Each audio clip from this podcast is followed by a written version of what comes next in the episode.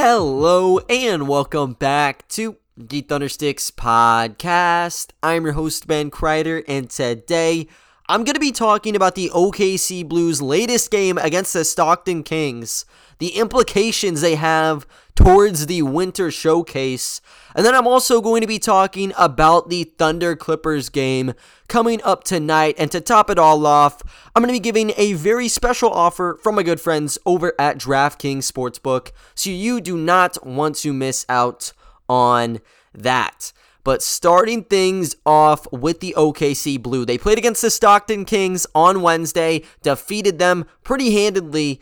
And then they come in again for the baseball set closer. OKC comes into this one at 7 and 4 on the year whereas the Kings are sitting at 6 and 5. This game had a lot of underlying playoff implications or the showcase tournament implications because only the top 8 teams make it. An 8 and 4 record clinches a spot, no two ways about it. If they were 7 and 5 though, it would have gone down to some tiebreakers. So they knew they needed a victory here and they would get in to the Winter Showcase tournament uh, going on next week. But business at hand here. The OKC Thunder brought down a plethora of assignments to help them out in this one. Tre Mann got called down. Ty Jerome was back. Aaron Wiggins was down after starting his second career game, and then Alexei Pokusevski after playing his G League uh, return game on Wednesday, was back after sitting with the OKC Thunder that very same evening. So the starting unit had Tre Mann, Ty Jerome, Aaron Wiggins, Alexei Pokusevski, and DJ Wilson. When you compare that to the Kings, they pretty much had the exact same lineup as last game, except Queta, who was their best shot blocker, got moved back up to the Kings, meaning Emmanuel Terry got the minute boost there. Uh, and that's obviously going to side in the Thunder's direction because they dropped 70 points in the paint in Wednesday's contest. But you go into this, and the OKC Blue start hot as a pistol, picked up the pace, carried what happened uh, on Wednesday over. Start 6 of 10 from the field. The Kings went 2 of 10. And the assignments were the main story. Poku opens with a catch and shoot three. He had another three about the seven minute mark in this one as well. He was just hitting shot after shot. Ty Jerome was looking amazing around the basket. He had a layup and a floater in the first three minutes of play. And to open the game, the Blues started on a 26 to 8 run through the first eight minutes.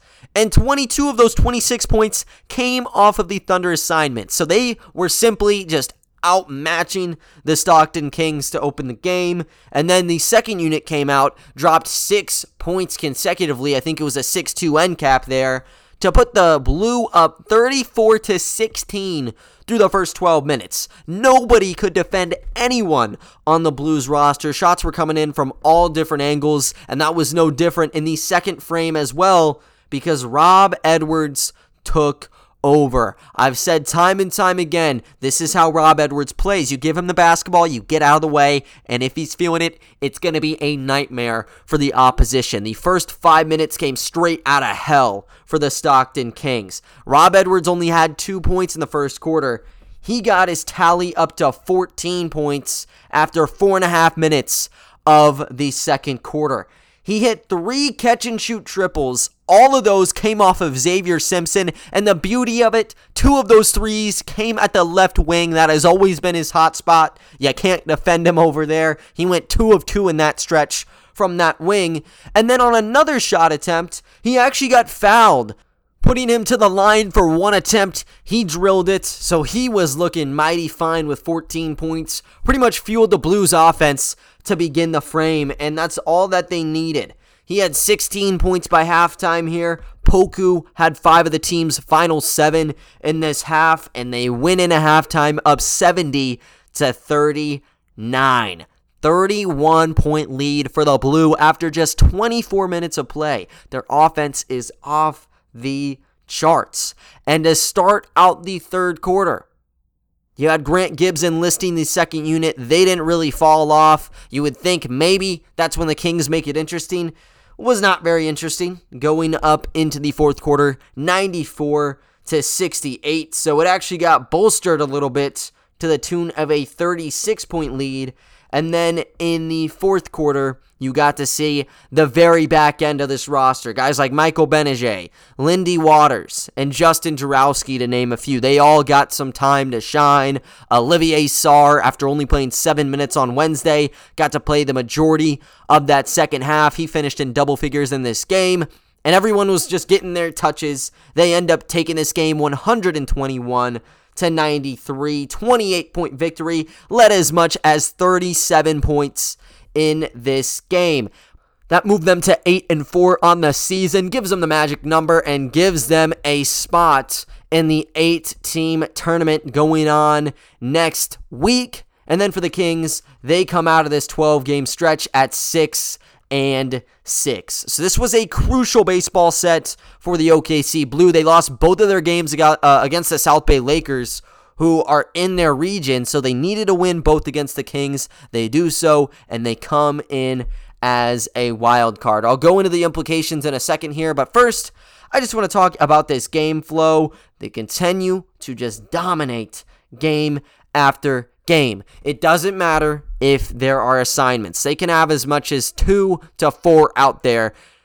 And I still can confidently say, hey, if you just plug in the Exhibit 10 guys, they would do a pretty solid job as well. DJ Wilson's always etching 18 points, around eight rebounds a game. I'm sure if you put Rob Edwards out for 30 minutes, he's going to be dropping 25 a night pretty easily. And then you look at some of the others like Xavier Simpson. This dude was a really good starting point guard for the Blue last season. Only real hitch was his jump shot. It hasn't been that big of a problem right now, but yeah, I'd say for the most part, they could get a formidable starting five out of the Exhibit 10s, uh, and you really would not see much of a decline. You'd have Simpson out there, you'd have Edwards, you'd have Melvin Frazier, DJ Wilson, and Jalen Hoard. That's a pretty well rounded unit. Uh, but then obviously they do get to top it off with all the assignments, and that's how they're getting these major major victories. But this also makes them a very scary team going into the Winter Showcase just because of how depth heavy uh, this roster ends up being. Just breaking down the numbers from this game, though, you're going to look at the top scorer from the contest. You really can't pick out one. They finished this game with eight different members, actually, excuse me, seven different members in double digits, had a couple nearing them as well the highest po- uh, point total was actually split between the Exhibit 10s. DJ Wilson had 16, and then Rob Edwards had 16 points as well. Rob Edwards only played 20 minutes in this game. He played in that first half, and then he played a little bit in the third quarter, but he didn't get the 28 to 30 minute treatment. If you give him 28 to 30, like I said, 25 points. 11 of those points came in a span of four and a half. You want to extend it to six, you're looking at 14 of those 16 points. He scores in bunches, he turns into a star out of nowhere, and that's what you love about Rob Edwards. So he takes the cake as probably the player of the game, goes 4 of 6 from the field, 3 of 5 from distance, and then sticks both of his free throws, uh, both worth varying points. Has 4 rebounds and 3 assists in the game, so a lot of props has to go to him. Same with Wilson, 7 of 11 from the floor, 2 of 4 from 3. Typically, he's shooting about one of four, or he's going just blank from distance. So it's nice to, uh, nice to see him kind of get some more steam back there. Didn't have a lot of rebounds. Obviously, did not need them. He only had six in this game, and he had two assists to go along with it. But I think what everyone wants to know about uh, is how these assignments did. And Alexei Pokusevski played way better than the first one I said in yesterday's pod that I wasn't all that concerned about Poku not playing uh, that well. Only had, I think, four points or six points. I think it was six and ten in his debut game.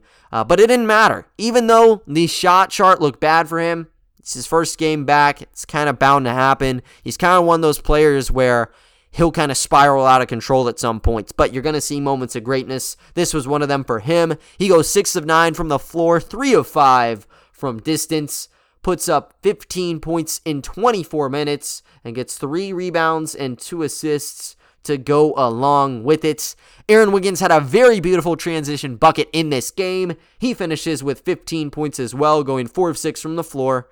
Didn't take a three point shot, but went 4 of 4 from inside. And that's one of the things that you see from Aaron Wiggins. He's much more of an inside out player with the G League roster. Uh, and then whenever you look at him with the OKC Thunder, he's more of that catch and shoot guy who occasionally will come in for the backdoor cut. So it's nice to see him uh, kind of expand his boundaries because we know he's a pretty decent three point shooter, but him just hounding around the basket uh, means a lot. We saw it in the Summer League. We're seeing it now in the G League. If he's able to kind of blossom that into a genuine part of his game, it's going to be huge for when he makes that transition to the Thunder for another assignment. Looking at the other two guards on the rotation, you had Tre Mann, who finished with 10 points, 5 rebounds, and 6 assists, had 3 steals to go along with it in his 25 minutes, and he shot 4 of 9 from the floor, 2 of 5 from distance, and splashed down a limitless range triple at the left wing. He has got it. We know he's a really pure shot creator here. He didn't go out of his way to just take shot after shot, he was making the extra pass. Everyone on this team was eating, and that's why they end up taking this one by almost 30 points. And then for Ty Jerome, he kind of had the majority of his points front loaded, had those two quick layups, went 3 of 6 from the field, 3 of 3 on the interior, went 0 of 3 from distance, had 4 rebounds, 7 assists, and only 2 turnovers. This is what I'm talking about, guys. He is such a smart passer. The assist to turnover ratio is always going to be a beauty with him. It's always going to be a beauty with other guys, such as Xavier Simpson as well. He had five assists on the game, had three turnovers, so not as amazing as usual, but he was still pretty solid in that area. Only had three points though in his 19 minutes. He went one of seven from the field. But going out to some of these other bench guys, I want to start with Olivier Sarr. He comes in, like I said, after only playing seven minutes against the Stockton Kings on Wednesday drops 10 points and 8 rebounds, 4 of 8 from the field, 0 of 1 from 3, but hits his singular free throw. I really like Olivier Sarr, 7 footer with a lot of bounce. If he can really establish himself from the 20 foot range, just anywhere to where he's a legitimate pick and pop threat, I really like him as a potential prospect. He's already age 22, so you got to take that into consideration, but I do like him a decent bit. And then Jalen Hoard as well. He had his stint with the Thunder last year on that two way contract. He drops 12 points in 13 minutes, goes 5 of 7 from the field, 1 of 1 from the charity stripe, and drops 7 rebounds as well. The only real hit from Wednesday to this game uh, came in the form of Melvin Frazier Jr.'s minutes. He goes down to 18 minutes in this game, goes 0 of 4 from the field. All four came from distance, and he drops just two points, three rebounds, and has two steals. Melvin Frazier Jr. never has that certified role with this roster. I talked about it last year. He never really had that place. This season, it's looked like he's been on the up and up, but now it gets stripped away. I think the main reason you saw that is due to Wiggins coming back, due to Poku coming back. This is not the first time we've seen this. This is literally the same story uh, as we heard from Jalen Hoard a season ago. He was always the sixth man behind Poku, uh, but he always looked pretty impressive off the bench. This was probably his worst performance of the year, though, shooting wise. You would think uh, depending on the recalls, he should have a bigger slice of minutes and just a bigger role going into the winter showcase because he has looked very good in the past week or so. And so have the OKC Blue. Two game win streak. They had a major hiatus before going into that baseball set. So they are rumbling into the winter showcase in a three way tie for sixth place. But Based on the website, it looks like the blue should be the sixth seed. It always comes down to plus minus, and their plus minus is insane. I think the only team better might be the Maine uh, Red Claws, but it wouldn't be by very much. They might be the Celtics. I think it's the Maine Celtics. I'm still kind of caught up why they changed the name of it, but yeah, they're really high up there. I think the two teams tied with them are kind of in their own category, anyways. So they should be the sixth seed if that's what it comes to. And then their matchup sort of depends because, as you guys remember, uh, back in the playoffs, like must have been like eight, nine, ten years ago, you would see that the top four seeds always went to the best players in divisions. I guess it'd be the top three for playoffs. So you could have a team that's 40 and 42. If they're the best team in your division, they're going to be the third seed in the conference. And even if there's a dude or there's a team that's 55 wins, they're going to be slotted at number four just due to the divisional rankings. And there's four different regions that were used during this winter showcase bracket, the 12 game stint. Uh, and as a result, you see some teams that are 9 and 3 winning their brackets, and another team like the Maine Celtics that finished 10 and 2, yet they are second in their region. So if they do region teams taking the top four seeds, this is not going to affect the blue. They're still going to be sixth regardless. But it would move the Maine Red Claws down to the fifth seed, and that makes the matchup for the game against the South Bay Lakers. And I already talked about it a second ago. They're 0 2 against them. They were both in the same region. I would expect it just goes by top record for seeding. Hopefully that's the case. But if it's going to be region locked first, they'll be playing the South Bay Lakers as that three seed. If not, it's going to go to the Wisconsin Herd for that third seed. I almost prefer that matchup just because the Thunder or the Blue have not yet needed to face off against them. Uh, against the uh, South Bay Lakers, you kind of know and have the scouting report on them. And I'm all for kind of just craziness. So you beat that 3 6 game. Next up, you'd probably find yourself against the 2 seed or the 7th seed. And then there would be that championship. So at best case scenario, they're going to be playing three games over the course of next week. If not, they'll just be playing one. It's single elimination. So if you lose first round, that's it.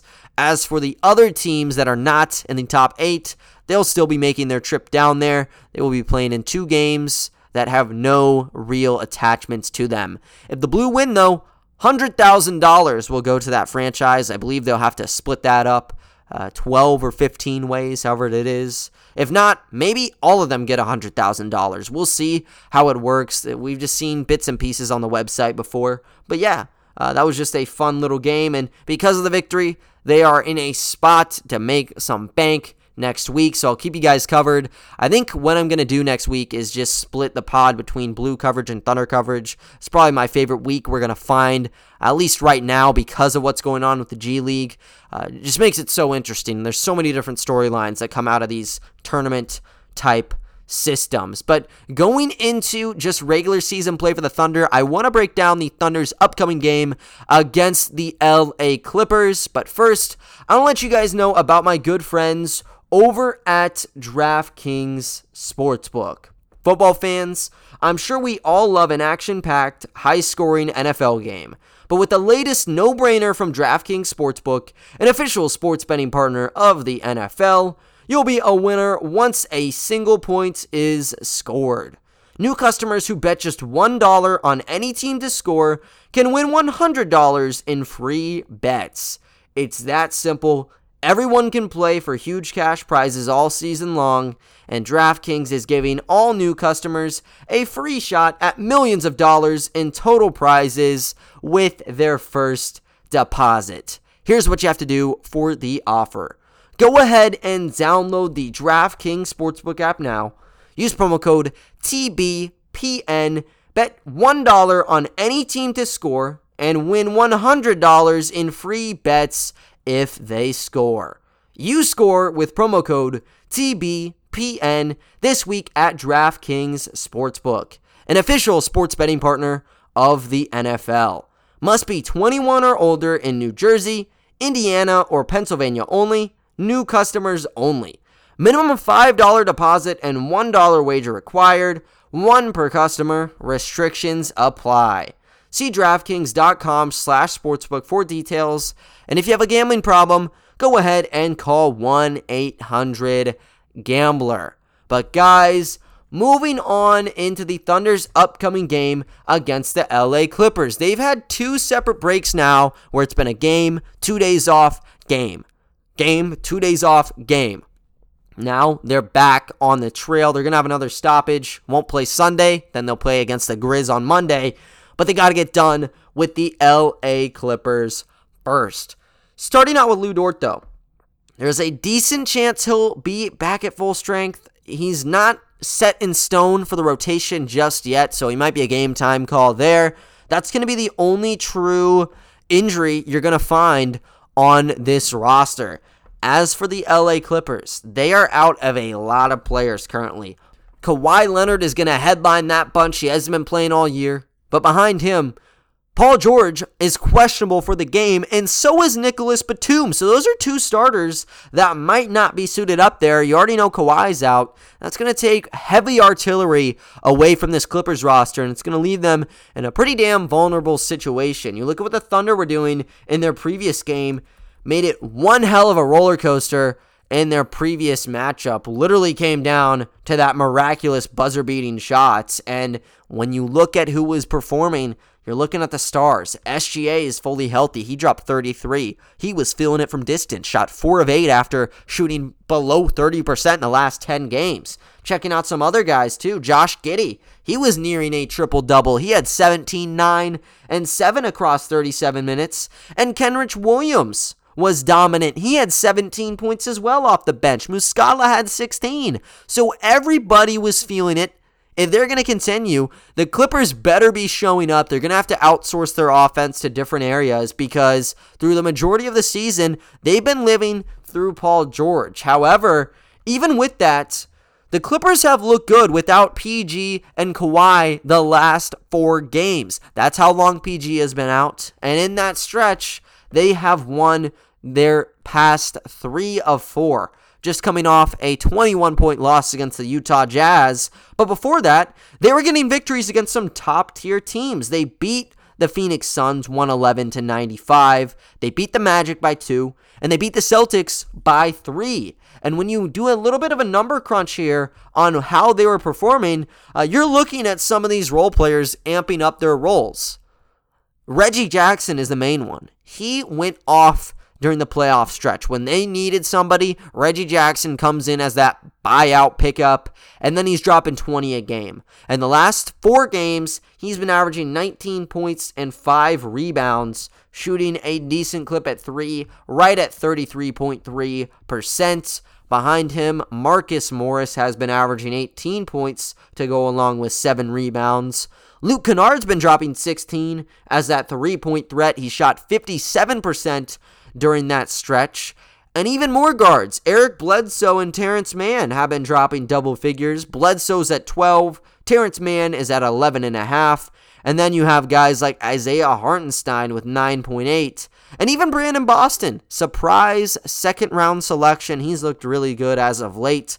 Uh, so he's been nearing 10 points there. So it makes the matchup intriguing because they don't have their true forwards. They've been dependent a lot more on the guards, but they still have some centers. Isaiah's one of them. In addition, you do have Ivica Zubac that will be out there. So if they wanted to, they could try to work around the basket, but that's just not been their play as of late. They've been looking to use the guards. That's the same system the Thunder have been playing. So does this mean the small ball system might actually work? This would be the game that I think you could test it out. Now, when I look at Zubac, I look at a center that probably will cause issues for Jeremiah Robinson Earl and Isaiah Roby if they play. For Derrick Favors, it might be a different situation, but I don't like the Zubac matchup. Outside of that, though, I am a okay with Hartenstein. I don't think he's as big of a threat, and if you kind of limit them from the paint, that's when this really turns into a fireworks show, and this kind of makes this one a must watch. Even though you have a short-handed Clippers team, this isn't going to be a give me, but you know, this this is the perfect platform for guards like Tre Mann, for guards like SGA to just pop off because when it's going to be this back and forth, a lot of it will come down to the three-point game. Now, the Thunder have not looked great from there as of late, but it means there's going to be a lot more possessions going back and forth throughout the night. Might see a high scoring outing at the Paycom Center in this one. Game's going to tip off at 7 p.m. Central Standard Time. Like I said, they have this game, and then they're going to take their one day break before playing the Grizz, one day break before playing the Nuggets, and then they're going all the way to Phoenix to play the Phoenix Suns. So they're going to get pretty damn active here when it comes to playing some games. They've been kind of lax in terms of the schedule you get two days to process what happened in the chaotic finish versus the Pelicans. Get the suit up uh, again and try to get some more momentum. I think this is a perfect game to do it. And when you look at the uh, kind of implications, uh, the Thunder own the Clippers' first round pick unprotected. So getting a win here even more incentivized because, yeah, you're going to hinder a couple of your ping pong balls, but for the Clippers, you're going to push them a little bit closer to the boundary line of making the lottery. Currently, they are sitting at 16 and 13. Earlier on in the year, they weren't looking too nice. They were stuck in the bottom 10 of teams. They're clearly out of that now, but move them a little bit closer to the bottom. It actually put them in a tie with the LA Lakers. So that would make for some hell of a story there in terms of the standings. But it is what it is. I will get you guys a game recap for the Thunder Clippers game tomorrow. In addition, I'm going to be talking a lot more on this OKC Blue team as they prep for the winter showcase. But other than that, though, guys, that is going to do it for today's episode. I thank you all for listening, and I will talk to you all next time. See ya.